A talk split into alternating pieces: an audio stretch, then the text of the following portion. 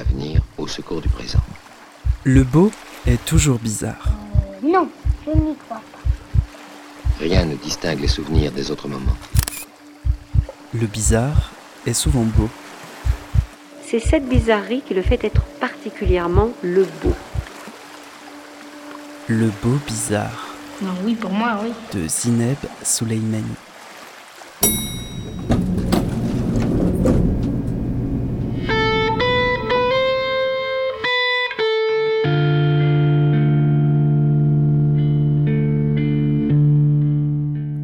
À toutes, bonjour à tous. Bienvenue dans le Beau Bizarre, un espace sonore libre et hybride, un espace qui devient parfois aussi une distance connectée.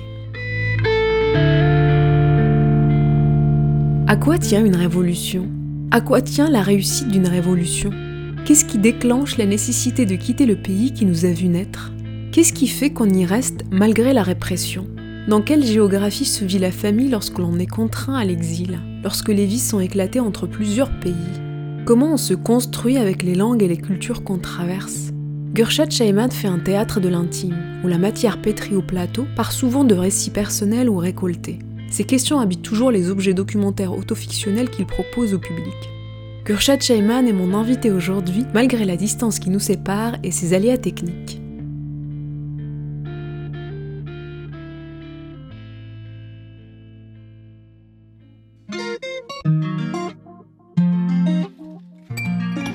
Gurchat Shaiman, merci d'avoir accepté mon invitation dans le Beau Bizarre, dans cette euh, rencontre à distance, puisque vous êtes à, à Bordeaux où vous jouez actuellement. Est-ce que, euh, pour commencer, vous pourriez peut-être décrire où vous êtes, l'endroit que vous avez choisi pour cette, euh, cet entretien? Bah, merci pour l'invitation déjà, Zineb. Euh, je suis à, à l'hôtel Campanile, voilà, sans faire de pub. je suis dans, dans ma chambre d'hôtel. euh, les après-midi, je répète sur euh, un projet avec Catherine Marnas. C'est une commande d'écriture, donc elle m'a demandé de réécrire le resti pour elle. Et le soir, et pour Nuno Cardozo, qui, qui est le directeur du Théâtre National à Porto. Et le soir, je répète, euh, enfin, le soir, je joue les forteresses. Et voilà, et le matin, euh, je fais l'interview avec vous. Alors, vous êtes euh, comédien, donc, euh, formé à l'ERAC, l'École nationale de, de théâtre à, à Cannes, mais vous êtes surtout euh, auteur et metteur en scène. Euh, D'où vous vient ce, ce talent de raconteur d'histoire et qu'est-ce qui vous a décidé à en faire votre métier aussi? C'est, voilà, en fait, quand tu es acteur, tu es toujours souvent soumis au désir des autres. Et euh, donc, moi, quand je suis sorti d'école, j'ai eu la chance de travailler beaucoup tout de suite pendant 2-3 ans. Et puis après, il y a eu un moment de, de, où le téléphone sonnait pas trop. Et c'est pendant ces moments-là où j'ai décidé de, de, de faire mes propres choses de- plutôt que d'attendre. Et voilà, j'écrivais, j'ai écrit une première pièce euh, dont, dont je n'ai rien fait. Je faisais des, des mises en scène avec, euh, avec ma bande d'amis. Et euh, voilà, mais après, l'idée de, de, de mettre en scène mes propres textes, c'est venu avec, euh, sur une proposition de Sabrina Weltman pour la première édition du festival Zoa à Paris, qui est un festival de, performance. C'était la toute première édition en 2012 et euh, c'est elle qui m'a proposé une carte blanche, de faire quelque chose dans, dans ce cadre-là. Et c'est là où j'ai écrit Touch Me, qui est maintenant devenu le, le premier volet de Purama Purama. Donc, c'est une chose que je pensais ne faire qu'une seule fois, un one-shot pour euh, cet événement, quelque chose d'éphémère. Et puis finalement, je le joue encore aujourd'hui. ça fait, ça fait, voilà, ça va faire 10 ans en 2022, quoi. C'est, voilà, j'y suis venu un peu comme ça. Eh bien, il faut d'abord aussi préciser euh, euh, que vous êtes franco-iranien. Peut-être que ça peut aussi euh, donner des, des pistes de compréhension. Et que vous êtes arrivé en France avec votre mère et votre sœur à l'âge de 10 ans, dans les années 90, en quittant l'Iran. Absolument. Quel est le- le- le- votre souvenir fondateur de cette période-là? De mon arrivée ou, ou du départ Ah, bah, c'est vrai que je vous laisse choisir. Peut-être qu'il y en a deux, du coup. Euh, il y a plusieurs choses en fait. C'est-à-dire que quand je suis arrivé en France, je j'étais dans la voiture, c'est mon oncle qui est venu nous chercher. Enfin, tout ça, je le raconte dans, dans Purama et, et, et j'y reviens aussi dans les forteresses, euh, le spectacle qu'on joue en ce moment, parce que tout ça est, est un peu autofictionnel. Donc, c'est et c'est vrai que c'est arrivé en France, ça fait partie des des mythes fondateurs réellement de de parce que je je voulais absolument pas repartir. Quand je suis arrivé. En fait, ma mère ne nous avait pas dit qu'on allait rester ici, elle m'avait dit qu'on partait en vacances. Et moi j'étais à l'arrière, sur le siège arrière de la voiture de mon oncle, qui est venu nous chercher à Orly et c'est dans le trajet où ma mère a commencé à se renseigner de de enfin comment enfin c'est surtout mon oncle qui a commencé à dire, heu, comment ça serait en fait, heu, les démarches pour pour obtenir des papiers et cetera. Et il me disait que ce serait compliqué. Et et j'étais sur le siège arrière et d'un coup j'ai compris en fait qu'on allait peut-être pas repartir. Et là je me disais: «Mon Dieu, mon Dieu, faites qu'on reste en fait, que ce soit possible». C'est, hem, oui c'était, heu, c'est quelque chose même alors que je parlais pas français et cetera mais mais je je voulais pas voilà, je voulais absolument qu'on puisse, heu, rester ici et ce souvenir-là, c'est voilà, mon premier souvenir de la France, c'est c'est c'est moi sur le siège arrière et en découvrant qu'on va essayer de rester ici et je me disais: «Mon Dieu, mon Dieu, pourvu que ça se fasse, en fait». Alors pour continuer à remonter dans le fil de votre parcours, on va écouter le le premier extrait. از سه سالگی روی صحنه بودم و تا الان هنوز روی صحنه‌ام. بازیگریمو بعد از انقلاب دیگه دنبال نکردم. بعد از انقلاب حتی اجازه خوندن نداشتم چون هیچ زنی اجازه خوندن نداشت. هنوزم ندارم. 21 سال تو ایران موندم و در واقع حبس بودم. سقوط دستای ما. در تنم چیزی فرو ریخت. هجرت توج صدامو از فراز شاخه آویخت من بعد از 21 سال که اجازه خوندن نداشتم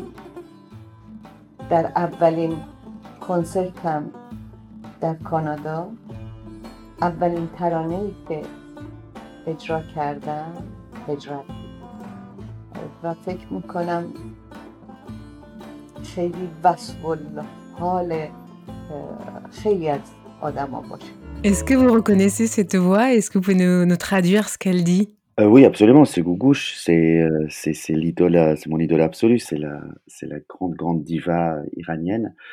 Ce qu'elle dit, elle dit, heu, qu'à la Révolution, elle a cessé de chanter, alors que c'était, heu, vraiment, c'était, heu, une star internationale même. Elle avait déjà fait, heu, genre le festival de San Remo, heu, en en Italie et puis, heu, c'était aussi l'idole de ma mère parce que moi j'étais pas né, moi je suis né à la Révolution. Et ce qu'elle dit dans l'interview, c'est qu'après la Révolution, elle a elle n'a plus chanté, elle n'a pas eu le droit parce que les femmes ne sont pas autorisées à chanter. Et du coup, il y a une espèce de de départ massif de tous les artistes, les musiciens, les chanteurs, les actrices, les acteurs, enfin tout le monde a migré vers, heu, beaucoup vers les États-Unis, donc à Los Angeles. Et Gougouche est restée. Elle est restée, je elle elle elle ne elle ne dit pas exactement pourquoi, mais elle elle a décidé de ne pas partir. Et pendant 21 ans, elle n'a pas chanté, du tout. Elle avait signé un papier comme quoi elle s'engageait à ne plus chanter, ne plus jouer, ne plus apparaître à l'image.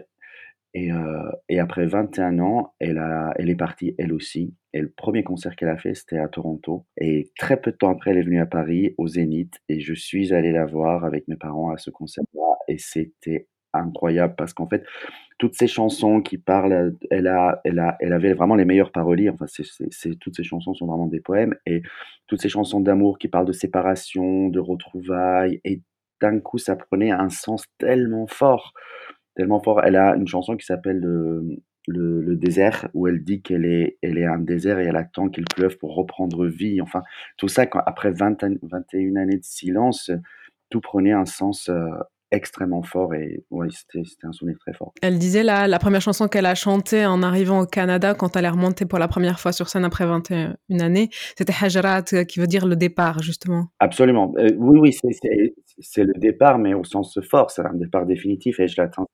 C'est la migration, c'est, heu, oui et cette chanson-là, elle est dans elle est, elle est dans Pour Ama Pour Ama. C'est ma 1re pièce, enfin, elle est vraiment au centre de du spectacle et qui parle de les 1res paroles, c'est: «Quand nos mains se sont disjointes, quelque chose s'est effondré dans mon corps» et heu, voilà, c'est oui, évidemment, j'ai une espèce de vénération absolue pour, heu, pour et heu, surtout pour son tra pour son travail d'avant la révolution. Alors justement, on va on va parler de votre travail. Vous avez à votre actif aujourd'hui 3 grandes pièces, heu, dont vous signez à la fois le texte et la mise en scène, des pièces que vous qui vous ont fait connaître du grand public en tout cas. En 2015, vous avez présenté, on on parlait là à l'instant, Pourama Pourama, qui était un récit très intime qui raconte vos premières années d'exil en France et puis après ce travail, vous avez eu besoin de raconter d'autres histoires, celles d'autres exilés. Et vous avez voyagé entre Beyrouth et Athènes pour les récolter. Et cela a donné Il pourra toujours dire que c'est pour l'amour du prophète que vous avez créé en 2018 au Festival d'Avignon. Et puis en 2021, vous renouez avec votre histoire personnelle, mais cette fois-ci, vous n'êtes plus le personnage principal du récit, mais vous devenez un personnage secondaire mais complice de 3 récits que vous entremêlez avec, heu, poésie et grande pudeur dans votre création Les les forteresses que vous avez récemment présentée au Centre Pompidou à Paris,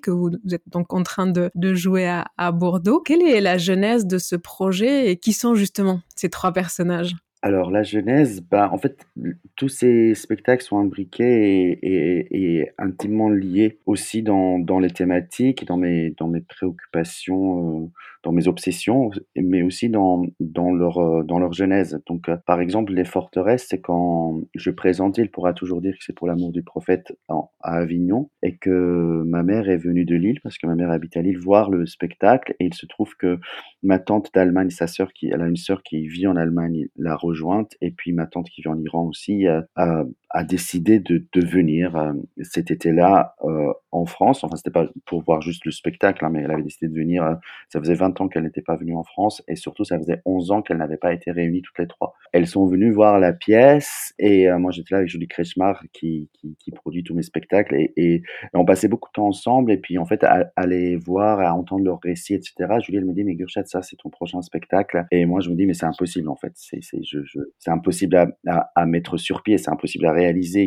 J'ai une tante qui vit en Iran, l'autre qui vit en Allemagne, enfin, et elles ont toutes 3 leur vie, enfin, comment on va faire quoi? Et heu et Julie elle a dit: «Mais moi je je je m'engage à faire en sorte que tout soit possible, je m'occupe des visas et cetera» et enfin surtout du visa de ma tante qui est en Iran, mais heu, mais voilà. Et et à partir du moment enfin moi j'aurais pas osé aller voir un producteur en lui proposant un truc aussi compliqué à mettre en place. Et après en plus on a eu le le covid, heu, les fermetures des frontières et cetera. Ça a été extrêmement difficile à monter ce projet, mais je suis très heureux, très heureux de l'avoir fait. Il y a une filiation directe avec tout ce que je développe dans Pourama parce que parce que ma mère et ses sœurs, donc ma mère et mes tantes apparaissent dans Pourama comme des personnages périphériques autour de mon récit et là, c'est moi qui suis, heu heu, l'oreille qui écoute leurs histoires elles. Du coup, on traverse, hem, l'Iran d'avant la révolution parce qu'elles elles avaient entre 18 et 20 enfin 17 et 20-21 ans genre pendant la révolution parce qu'elles ont très peu d'écart d'âge. Donc heu, donc elles vivent ça, cette espèce de de moment d'euphorie et de d'engouement, d'e d'espoir et puis après il y a il y a l'in l'instauration de la République islamique et puis après il y a les 8 ans de guerre. Entre-temps, dans leur vie personnelle, il y a les mariages, les naissances et puis après les divorces, les départs et toute la pièce s'articule aussi, heu, à quel moment tu décides de partir, qu'est-ce qui fait que tu t'en vas, comment tu choisis le pays où tu arrives, qu'est-ce qui fait que tu restes. Voilà, je déroule comme ça, heu, 3 fois 60 ans de vie, donc ça fait 180 années de de vie en 3 heures, donc finalement c'est assez condensé. Justement, dans dans ce texte, Les forteresses, vous déroulez le récit de de 3 destins de femmes nées au début des années 60 dans l'Azerbaïdjan iranien, 3 sœurs élevées à à gauche de la gauche, qui ont vécu la révolution de 79, qui ont traversé 8 années de guerre, qui ont subi des violences réelles et symboliques lors de leur, heu, vie éclatée entre l'Iran, la France et l'Allemagne pour celles qui ont fait le choix de de l'exil. Comment vous avez travaillé une fois leur récit récolté pour entrelacer toutes les anecdotes qui, à la fois, donnent à comprendre leurs 3 histoires de vie, mais aussi en creux, heu, donnent à comprendre la grande histoire de l'Iran et de l'Europe de ces années-là? En fait, j'ai procédé de la même manière pour les 3, c'est-à-dire que, mmh, je les ai invitées chacune 3 jours chez moi, où on a passé 3 jours ensemble vraiment et j'enregistrais, enfin il y avait des les périodes où on on mangeait, on sortait et puis il y avait les périodes où on se mettait à table et je sortais le dictaphone et je les enregistrais et après on s'est retrouvés tous les 4, heu, on s'est rejoints tous les 4 dans dans dans une maison au bord de la mer, heu, prêtée, heu, qui qui est aussi un lieu de résidence du Théâtre des Tanneurs à Bruxelles. Donc voilà, on a été accueillis là. En hiver, au bord de la mer du Nord, dans, il, faisait très froid, il pleuvait beaucoup, donc on était beaucoup autour de la cheminée à discuter euh, jusqu'à tard dans la nuit. Et moi, j'enregistrais les, voix. Et après, donc il y a eu tout le temps de, du, dérochage. Et ce que je fais toujours, c'est parce que je travaille beaucoup à partir de, récits euh, réels, c'est de venir sélectionner dans dans, dans chaque récit un moment emblématique d'une période en fait. C'est-à-dire que, par exemple, sur les trois heures, on a un seul récit de guerre, alors que les, les trois femmes ont vécu les huit ans de guerre en Iran et qu'elles ont beaucoup d'histoires liées à ça. Et du coup, du coup, je vais aller chercher l'histoire qui est la, la plus forte, la plus intense et peut-être la, la, plus emblématique. Et après, par, par exemple, ça, c'est beaucoup ma tante Ominaz euh, qui, qui, voilà, c'est, il y a, y a l'anecdote qui se rapporte à la guerre, je l'ai choisie dans, dans la vie de ma tante Ominaz. Après, il y a un moment où on décrit la révolution et, je prends ça dans le récit de, ma mère, Jairan, parce que c'est le moment où elle, elle a vécu en live la prise des vignes, qui était la prison politique du chat. Et du coup, ce moment-là, dans la révolution, est un moment clé. Et, voilà, comme ça, on avance de moment clé à moment clé, d'instant clé à instant clé de la vie de chacune. Et, et et voilà, et comme ça, je tisse, on avance dans le temps comme ça à travers des, histoires euh, fortes. Du coup, c'est pas du tout exhaustif, c'est absolument subjectif. Et le récit est lacunaire, et je pense que c'est aussi ça qui fait la puissance du récit, parce que c'est dans les trous et dans les dans les moments de d'absence ou les non-dits que le spectateur euh, français vraiment peut se glisser et, du coup reconstruire les pièces manquantes du puzzle et c'est en ça que je pense que l'identification, la projection fonctionne et c'est ça qui fait qu'on se sent très proche de, ce qu'on entend. Je n'ai jamais compté dans cette famille. C'est comme si je n'existais pas. La seule personne qui me connaissait, qui me voyait, c'était ma grand-mère, Ramama. Pour tous les autres, j'étais invisible. Je ne me souviens pas que ma mère m'ait demandé une seule fois Shadi, comment tu vas? Ou Shadi, où es-tu? Shadi n'existait pas. Mes sœurs avaient de l'attention, de mes oncles, de mes tantes, la famille les prenait en considération. Moi, non. J'ai eu une enfance effacée, absente au monde. Qu'est-ce que tu veux que je raconte de ce passé-là? À part le vide, je n'ai rien à en dire. C'est la vérité. Plus tard, quand j'ai grandi, je ne savais pas que j'étais jolie ou mignonne. Je ne savais rien de moi-même. Je ne me détestais pas non plus. Je faisais beaucoup d'efforts pour sortir un peu du lot. Trouver un vêtement qui soit unique, par exemple. Me distinguer de mes sœurs. Trouver quelque chose qui soit hors de leur imaginaire. Depuis toujours, j'ai essayé de me faire une place, de monter ne serait-ce qu'une marche, de m'incruster de force dans le paysage. Mais tout ce que j'entendais autour de moi, c'était ⁇ Tu ne seras jamais rien, jamais rien ⁇ Toute ma vie, je n'ai entendu que ça.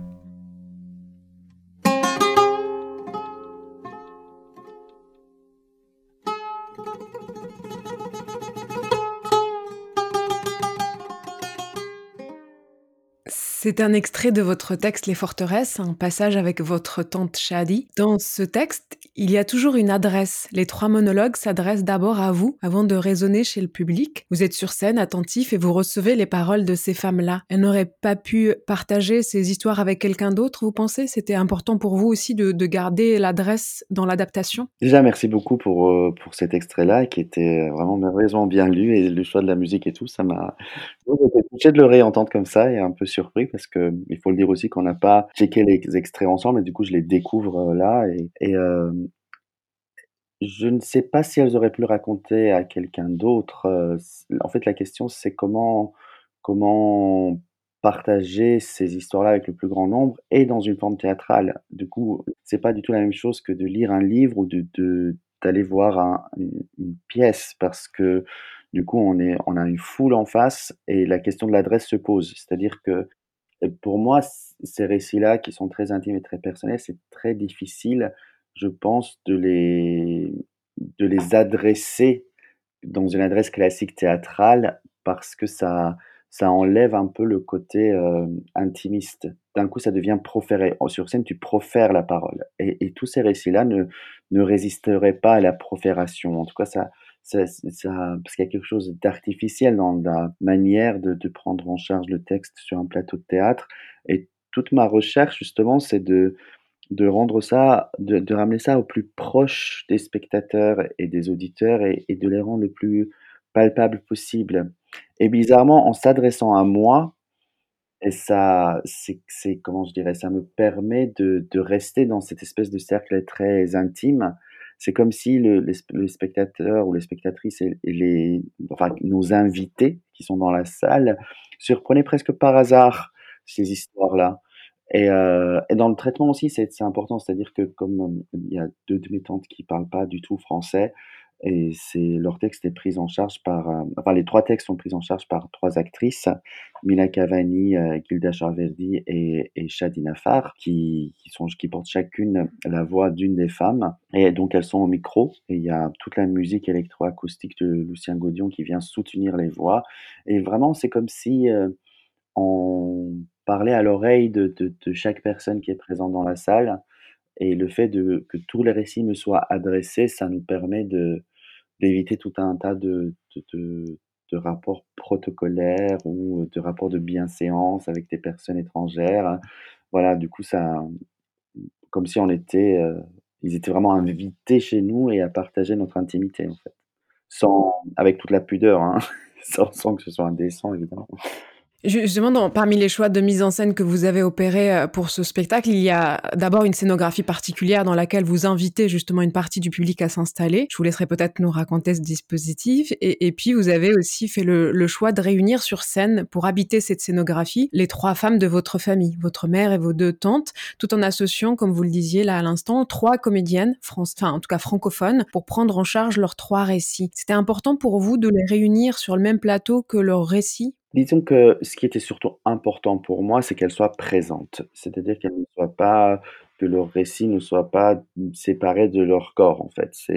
C'était voilà, de ne pas juste s'emparer je voulais qu'elles elles soient à l'origine des récits et je voulais qu'elles soient aussi le point d'arrivée heu, mais elles n'ont jamais fait de théâtre, aucune des 3. Elles n'ont aucune expérience de ça. Il y en a 2 qui parlent pas la langue et du coup, toute mon effort, ça a été d'imaginer un dispositif qui leur permet d'être le plus à l'aise possible et qui leur permet de fabriquer du théâtre et sans qu'on soit, sans qu'on aille, heu, faire, heu, des mois de formation et surtout sans qu'elles aient à apprendre le français et du coup, l'idée du dispositif, on a beaucoup réfléchi avec Mathilde Laurie-Dupuis, c'était d'imaginer qu'elles nous accueillent, heu, dans un espace qui serait chez elles, en fait. Et heu, du coup, il fallait un grand espace pour pouvoir accueillir, heu, du monde. Et on est parti sur ce modèle des restaurants au nord de Téhéran, à Darband, qui sont des lits recouverts de tapis installés sur des petites rivières, voilà, au pied de la montagne. Et c'est un endroit où moi j'allais quand j'étais petit, beaucoup le dimanche, enfin le le vendredi, enfin les jours fériés. Du coup, la scéno est inspirée de ça et heu, quand les spectateurs, les spectatrices arrivent, on on les accueille chez nous. Enfin, c'est ma mère et mes tantes qui et moi je suis là aussi, on est 4, on les accueille chez nous, on les installe sur des petits lits et puis après le comme je voulais pas que ce soit une jauge réduite, pour des raisons très pratiques, heu, de de viabilité du projet, hein, donc heu, parce que Bourama, par exemple, le joue pour 80 personnes et là, j'avais envie vraiment d'ouvrir un un un une jauge normale et du coup, il y a une partie des spectateurs qui est assis avec nous et puis le reste, hem, s'installe dans les gradins. Donc on peut voir suivre le spectacle de 2 points de vue différents et ma tante, ma mère et moi, nous investissons cet espace, heu, en temps normal, mais dans la version que vous avez vue à à à Beaubourg avec les restrictions sanitaires, on pouvait pas le faire.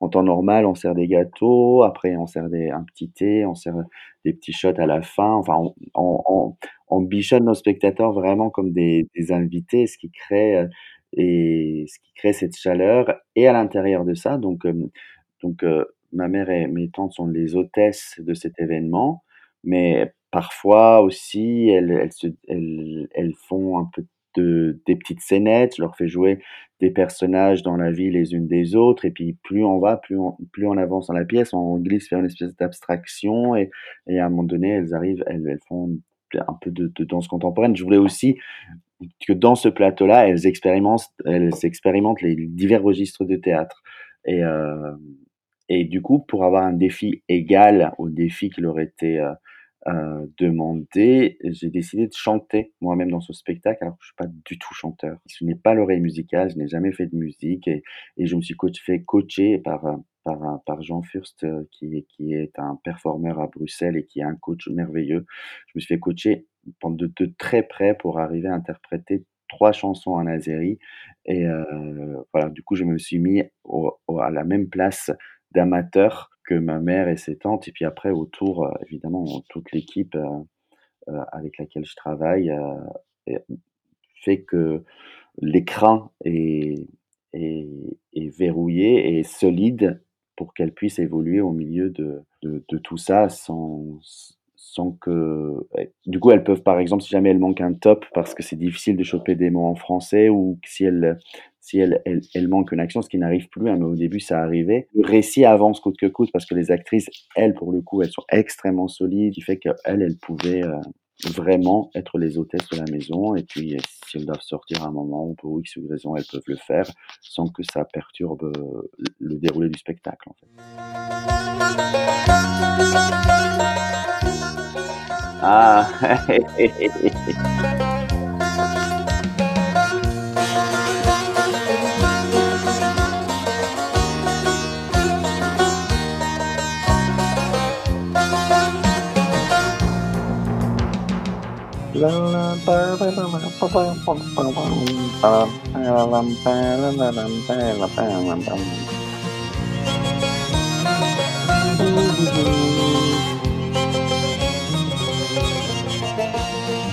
Dağlara çem düşende, bülbüle gam düşende Ruhum bedenimden oynar, yadıma sen düşende. Dağlara çem düşende, bülbüle gam düşende. Ruhum bedenden oynar, yadıma Ma sen düşende. Bu gala taşlı gala, cıngılı gala. taşlı gala Korkarım yer geç gözlerim yaşlı kalan Bu kala taşlı kala cıngılı taşlı kala Korkarım yer gelmeyen gözlerim yaşlı Dans votre découpage de texte et dans votre mise en scène, vous avez ponctué les chapitres par trois chansons azéries que vous prenez en charge, que vous interprétez vous-même au, au plateau. On vient d'entendre la, troisième et dernière dans le spectacle, Boukala Dashkala d'Ahmed Kaya. J'imagine que ce sont des chansons qui ont bercé votre enfance, puisque quand vous chantez, les trois femmes chantent aussi en chœur avec vous, elles vous accompagnent. Elles avaient quelle place, ces chansons, dans, la vie des femmes de votre famille? Bah, celle-là toute particulièrement et Aïkris aussi, enfin c'est celle qui est la deuxième chanson de la pièce, c'est c'est c'est même plus que des classiques en fait. C'est-à-dire qu'ils ont été chantés, heu, mais par des centaines de personnes. C'est cette espèce de standard, heu, qui passe de génération en génération et je saurais même pas dire qui l'a écrit, à quelle période, comment. Voilà, c'est c'est des choses, oui, avec lesquelles moi j'ai grandi et que j'ai j'ai toujours entendu. Après, j'ai un rapport, heu, quand j'étais petit, c'était pas des chansons que j'aimais bien parce que c'était vraiment c'était, heu, l'a l'azéri, c'était la comment je dirais? C'était une langue qui était un peu décriée par, heu, par la culture dominante persane et en fait, du coup, genre, à à la télé, on parlait le persan, à l'école, on parlait le persan et le persan était valorisé comme une langue civilisée et puis, heu, l'azéri était un peu relégué à une espèce de de de patois local et et voilà et moi j'étais un peu, comment je dirais? Oui, j'étais et je le considérais comme c'était la langue des vieux, c'est la langue des grands-parents je trouvais pas ça, in quoi heu et et j'ai et c'est plus tard que j'ai compris quelle richesse c'était qu'est-ce que ça représentait et la la la complexité de la grammaire de l'azéri et finalement la beauté de de ces musiques et et la la portée de ces chansons. Parce qu'en fait aussi, il y a une chose, c'est que les chansons azéri sont même quand l'air est gai et joyeux, c'est des chansons qui sont assez tristes, en fait, assez mélancoliques. C'est toujours des histoires d'amour, heu, unilatérales des histoires de séparation et cetera et quand j'étais petit, je trouvais ça plutôt déprimant et maintenant ça me bouleverse aujourd'hui et heu et voilà, c'est pour toutes ces raisons-là que je voulais absolument que les chansons soient de l'azéri et pas pas du persan. Par exemple, on n'entend pas Gououche dans ce spectacle-là heu et je suis allé vraiment chercher des chansons de notre enfance, de notre culture d'origine qui n'est pas valorisée et qui qui est qui est même plutôt mise en sourdine par la culture dominante. Voilà, donc c'était par exemple ma grand-mère paternelle me parlait pas le persan, elle ne parlait que l'azéri. Et du coup, euh, c'est comme si on allait dans l'archéologie de, de mon histoire, une couche plus profonde que tous les spectacles précédents, parce que avec Pourama, on s'arrête au persan, et puis là, je vais chercher encore plus loin, et cette langue-là est beaucoup associée à ma petite enfance et puis à, oui, à, mes grands-parents. Justement, cette, question de la langue, elle est intéressante parce qu'il y a, il y a la langue, mais il y a les langues. En fait, vous avez grandi dans, votre petite, petite enfance dans la langue azérie. Et lorsque vous rentrez à l'école, vous apprenez le persan, la langue de l'école et des études, donc la langue officielle. Et puis vous arrivez en France et une troisième langue vient habiter et, peut-être même compartimenter une partie de votre vie. D'ailleurs, dans pour Ama, pour Ama, vous dites que le persan, c'est la langue de la famille et des origines et que le français est devenu la langue des, des amoureux et d'une forme d'intimité plus libre pour vous. Dans votre travail d'écriture, surtout, vous faites le choix du français pour partager vos récits. Là, je comprends qu'il y a une forme de, synthèse ou de réparation en introduisant du coup des chansons d'Azéri. Mais comment vous, expliquez la prédominance du français pour restituer les récits aussi? Le français est ma langue d'expression principale, en fait. C'est là, on revient un peu au début de, de, notre entretien. C'est que quand, quand je suis arrivé en France, je voulais absolument rester là et pour moi, c'était évident qu'il fallait que je maîtrise cette culture euh, avec excellence, en fait. Du coup, euh, j'ai euh, appris le français très vite parce que j'étais avide et, et, presque boulimique de cette langue. Et dès que j'ai commencé à, à, la maîtriser un peu, j'ai commencé à lire les classiques. Tous les week-ends, j'allais dans les médiathèques et, et, je prenais tous les chanteurs français par ordre alphabétique. Je voulais vraiment rattraper le retard que je pouvais avoir sur la culture française. Et puis voilà, et puis c'était mes années de collège, de lycée. Et c'est ma même si je lisais beaucoup en Iran déjà, je lisais des bouquins qui n'étaient pas de mon âge, en persan. J'ai toujours aimé ça, la littérature. Et voilà, et du coup, j'ai, j'ai, je me suis euh, formé beaucoup avec la lecture de, des, romans et des auteurs français en français. Et c'est, je crois que voilà, j'ai pas du tout une maîtrise littéraire du, de, de l'azéri. Déjà parce qu'on ne l'écrit pas, même en Iran. Et puis le persan, je peux, j'ai, traduit des romans et de la poésie vers le français. En, des, les œuvres de Reza Baraini avec qui, euh, avec qui j'ai travaillé, euh, avec qui j'ai fait plusieurs projets comme, comme traducteur pour les metteurs en scène euh, qui sont euh, Thierry Bédard et puis après Thomas Gonzalez. Et euh, voilà, du coup, j'ai cette rapport très fort à la langue persane, mais, mais je ne pourrais pas écrire en persan. Je ne pourrais pas traduire vers le persan. En revanche, j'ai toutes les nuances possibles, enfin toutes les nuances nécessaires en français pour... voilà, du coup, c'est vraiment ma langue d'expression écrite et le français. Je ne sais pas si j'ai répondu à la question. Vous partez souvent d'une manière documentaire pour écrire vos pièces, euh, pour la plupart autofictionnelles, disons. Qu'est-ce que le récit vient ou peut réparer des blessures du passé pour vous? Par exemple, qu'est-ce que le projet Les Forteresses a apporté aux femmes de votre famille, vous diriez? C'est une chose qu'on me dit souvent et ça me fait très plaisir quand on me parle du caractère réparateur de mes spectacles. Mais, mais ce n'est pas mon objectif premier en fait. C'est-à-dire que moi, je cherche d'abord le poème. Je cherche d'abord à, faire, de la littérature et à rendre euh, révéler ce que ces récits-là ont de, puissant. Et euh, par exemple, quand j'ai commencé à écrire pour Rama, en, en parallèle, je commençais une thérapie. Je ne pense pas que, que ça remplace les, les démarches personnelles vers la guérison de, de, de faire du théâtre, mais en tout cas, euh, ce que ça a changé pour nous, les forteresses, c'est déjà le temps qu'on passe ensemble. En tout cas, ça ne répare jamais les, moments de séparation qui nous ont éloignés, mais en tout cas, ça, ça c'est sûr que ça rapproche ma mère et ses sœurs, et puis ça me rapproche aussi d'elle. Et euh, ce que ça répare aussi, c'est beaucoup chez les spectateurs. C'est tous les, personnes qui viennent nous voir à la fin en disant combien elles ont été émues. Donc hier, c'était c'était trop beau. Il y avait une dame qui, qui nous attendait à la sortie et qui m'a dit ah moi j'ai des amis qui l'ont vu à Nancy, j'ai d'autres amis qui l'ont vu à Paris et qui m'ont dit de venir. Et qu'est-ce que je suis heureuse de l'avoir vu ici. Voilà, je trouve que c'est si ça répare quelque chose pour nous, je crois que ça répare aussi quelque chose pour, pour, pour, pour, les gens. Je trouve ça trop beau que de deux villes différentes, on ait recommandé ce spectacle à une dame qui, qui fait l'effort de nous attendre et nous dire ça. Et donc, je, voilà, je me dis que c'est quelque chose qui parle en tout cas et qui dépasse les frontières et qui dépasse nos vies et, euh, et nos, comment je dirais, notre passé et qui parle aux gens d'aujourd'hui sur un autre continent dans, dans, une autre langue que, où ont été vécues ces histoires-là. Et je crois que c'est surtout ça la, la, force du spectacle. Et, et ça, c'est pas prémédité en fait, c'est ça. Et ce titre alors, Les Forteresses, qui vient d'ailleurs dans le, enfin qui revient comme ça dans le texte par petites euh, touches. Pourquoi l'avoir choisi? Qu'est-ce qu'il dit euh, du projet aussi? J'ai longtemps hésité, en fait. Pendant longtemps, je savais pas de titre et après une fois que j'ai écrit le texte, souvent c'est une fois que le texte est établi que le titre commence à émerger. J'ai hésité entre les océans et les forteresses. Les océans parce qu'à la toute fin, dans l'épilogue, ma tante, elle dit cette phrase, elle dit, heu: «La vie ne nous a pas permis d'être, là les unes pour les autres. C'est comme si chacune se débattait, dans un océan séparé, en fait». Voilà et du coup, ça a failli s'appeler les océans mais en fait, les forteresses, ça a une occurrence plus grande. Ça revient, plus souvent dans la pièce et j'ai mis un peu de temps à repérer ce que ça pouvait articuler. Donc il y a l'idée que dans cette chanson d'Ahmed Kaya qu'on a écoutée, s'appelle, heu, La forteresse. Elle parle de la chanson parle d'une forteresse qui est faite de tout petits cailloux et cette image-là de de les choses insurmontables dans notre vie sont une cumulation de de de petits empêchements, en fait, parfois et heu, il y a cette idée-là. Il y a l'idée de la la forteresse iranienne qui est difficile à quitter. C'est un pays qui qui difficile à quitter.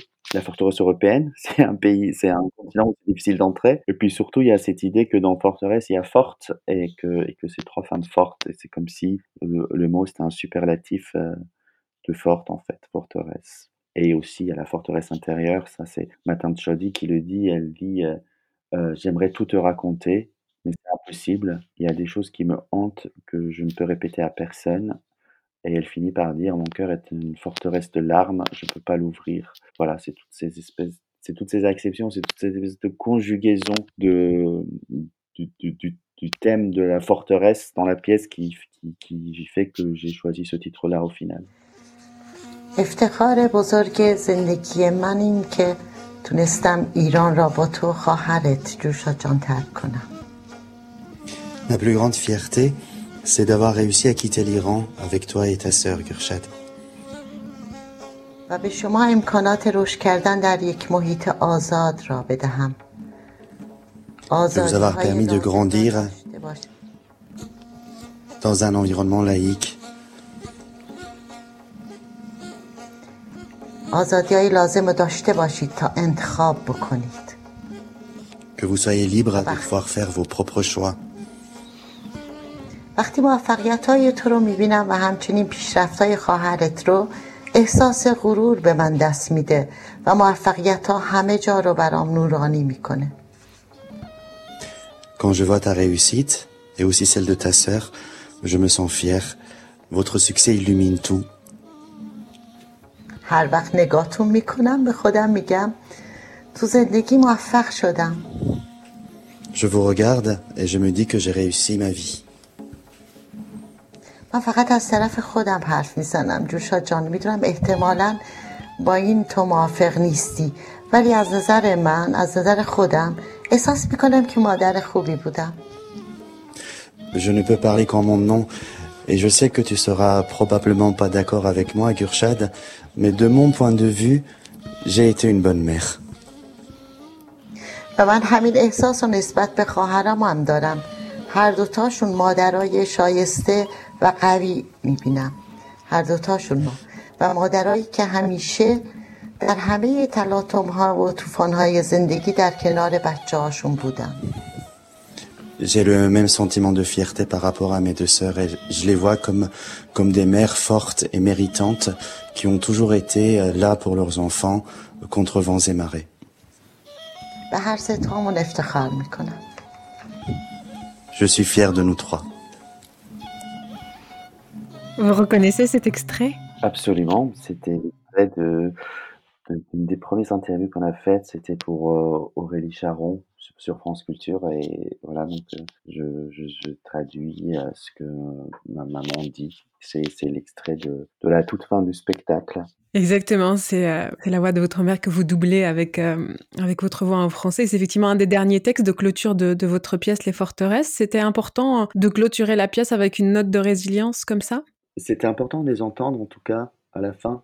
L'idée, c'était après avoir traversé toute cette vie, c'était je leur ai demandé de faire un petit bilan à la fin et qu'est-ce qu'elles feraient comme bilan si elles devaient revenir sur, heu, sur leur parcours. Et heu et chacune parle. Et heu, voilà, ça c'est le bilan que que ma maman fait. Et puis ça me ça me touche beaucoup. Et surtout qu'au moment où elle dit, heu: «Tu seras peut-être pas d'accord avec moi, mais de mon point de vue, j'ai été une bonne mère» et ça évidemment, ça me touche et puis ça résume un peu, ce que c'est qu'une relation entre un parent et un enfant, en fait. On est on on a à la fois énormément de tendresse l'un pour l'autre et puis, heu puis on a aussi une, intransigeance, je pense, mutuelle. Et elle dit ça aussi parce que je, je, je parle d'elle dans Porama et c'est vrai qu'à l'époque où j'ai écrit Porama, peut-être que je, il y a beaucoup d'amour hein, dans, dans, ce spectacle-là aussi. Et puis après, il y a aussi des révélations et des choses sans rancœur, sans règlement de compte, mais en tout cas de manière assez, je dirais, pragmatique, d'exposer ce que ça a été de, de grandir à, ses côtés en France. Et, et voilà. Et je, oui, cette fin-là et, me touche toujours beaucoup tous les soirs quand je l'entends le dire.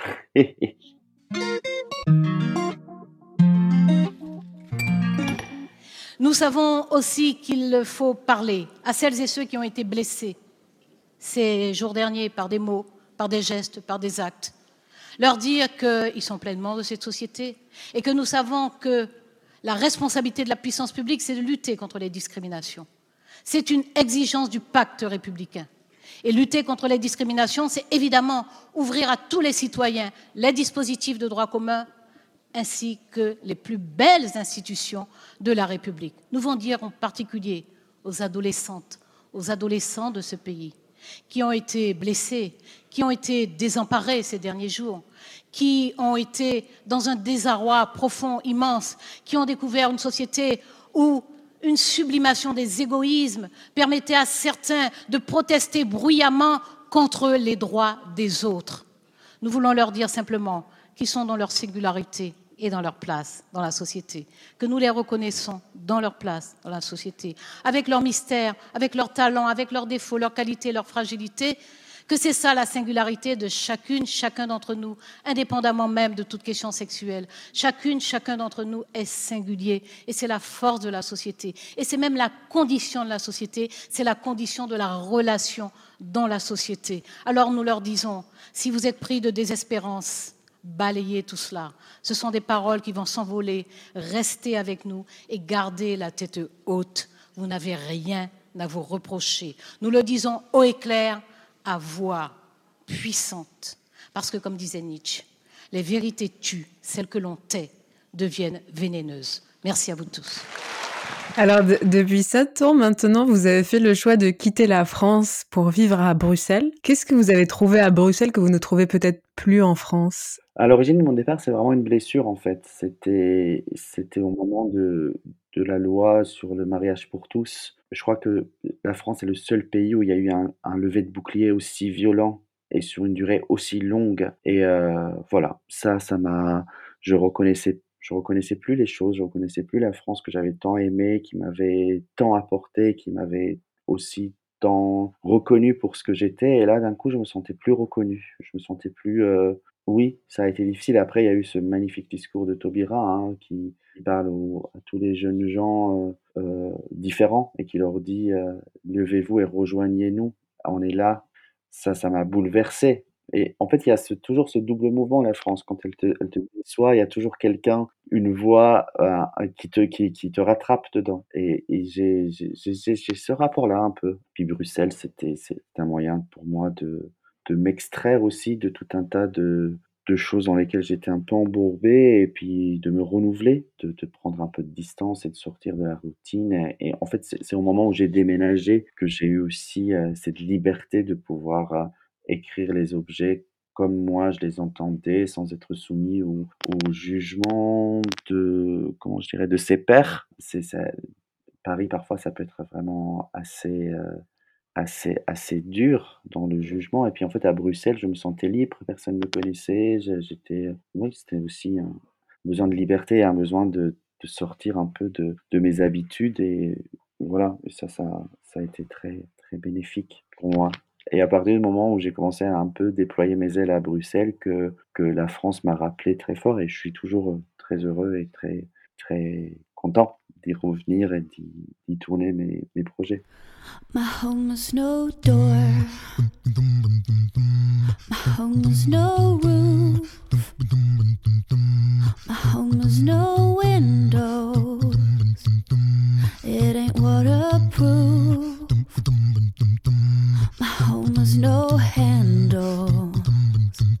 C'était Le Beau Bizarre, un podcast du studio indépendant Audio Sauti disponible sur toutes les plateformes d'écoute et merci de votre écoute.